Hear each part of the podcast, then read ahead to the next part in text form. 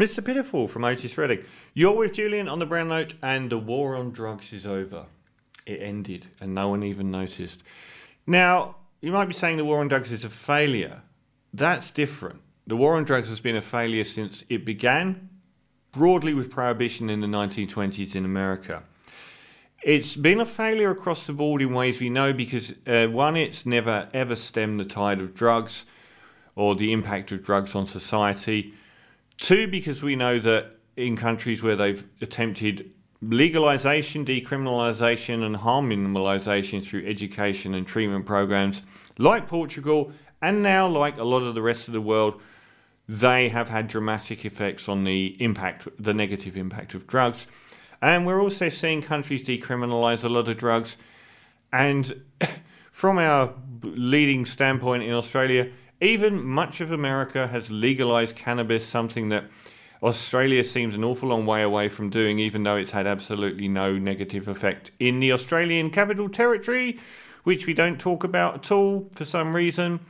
But the war on drugs itself is a much more damaging beast than that. It became a self perpetuating thing because the DEA in America's budget went up to like $20 billion a year the prison industrial complex became dependent on having two to three million, often ethnically uh, black or mixed uh, Hispanic people in their jails on drug charges, and the uh, morality of you know right wing politicians and so on. But prohibition actually caused organized crime. It was through prohibition and the prohibition of drugs through the precursor of the FBI in America that these large criminal networks be, had organizational supply routes where other things would then become involved. They had the Teamsters unions and the truck drivers, and they had they built their infrastructure because of the war on drugs. Um, so it actually created modern organized crime. There wasn't really that level of um, big international organized crime or big nationwide in America organized crime before Prohibition. And once Prohibition ended, the organised crime stayed uh, and spread to other countries as well. And since that start of Prohibition, the business model of the drugs trade has been broadly the same. There's the big wholesaler who transports en masse, they have to set up supply routes, transport, couriers, uh, dealers, um, they have to bribe officials and they transport their goods en masse and they police have numerous ways to get there. They usually arrest the person at the end buying, the least arrestable person in the whole mix, but they also go to stop the shipments, uh, of which they get a pitifully small amount. And that's what they call the big busts, even though it doesn't really have any impact on anything as it's a fraction of what gets through. And the other is when they take down a kingpin, like um, El Chapo in, Amer- in uh, Mexico where they claim that's the ultimate goal. When in fact that causes years of bloodshed as all the other groups he was keeping down fight and murder each other for control, and there's just another group involved. So it's a complete failure. But the reason it's over is because of the Amazon era.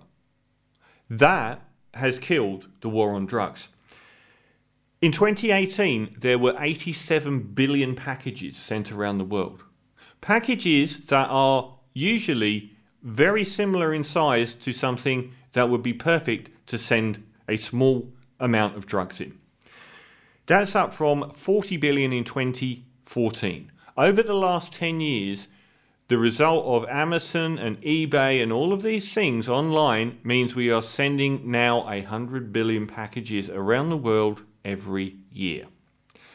There is no way a thousand times the number of police on Earth could ever have an impact on that. The other elements that have grown up alongside this are interconnectivity between social media, Snapchat, Instagram, Facebook, Twitter, and so on. Encrypted messaging services like WhatsApp, which hide who you are, who you're talking to, and what your message is.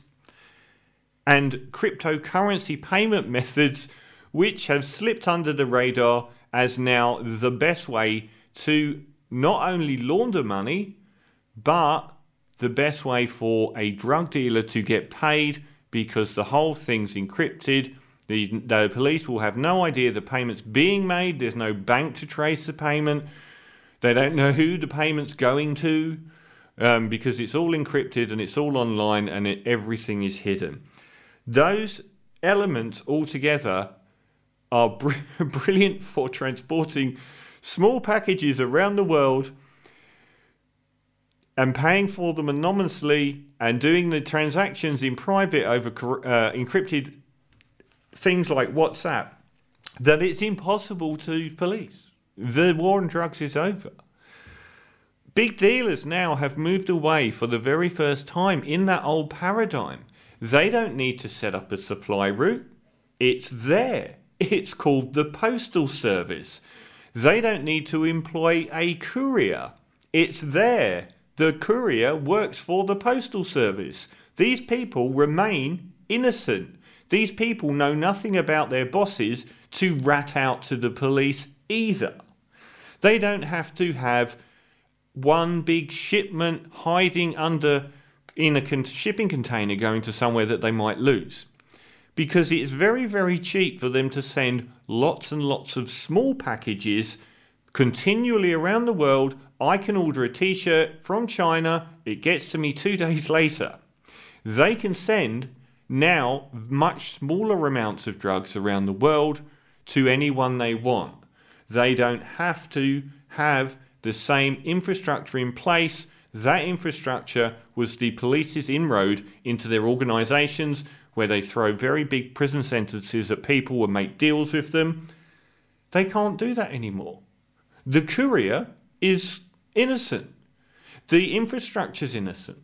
There's no one to blame. They often won't have any way of tracking who has sent it. And even if they did, there are a hundred billion of these packages a year travelling the globe. And it's only increasing. So now we no longer have these massive shipments going around the world like before. We don't have to have dealers buying massive amounts in. It's all happening at a micro level now. It's all happening uh, in full view online. It used to be the dark web. Silk Road was a game changer. And that really did change things. People were using the postal service to send drugs. And they busted virtually no dealers. But what they did bust the police was the marketplace. They took down Silk Road and the people that ran it and charged them. But they didn't really get any of the dealers and they didn't really get any of the buyers. What we have now is no market. There's no marketplace to arrest. This is all happening incrementally.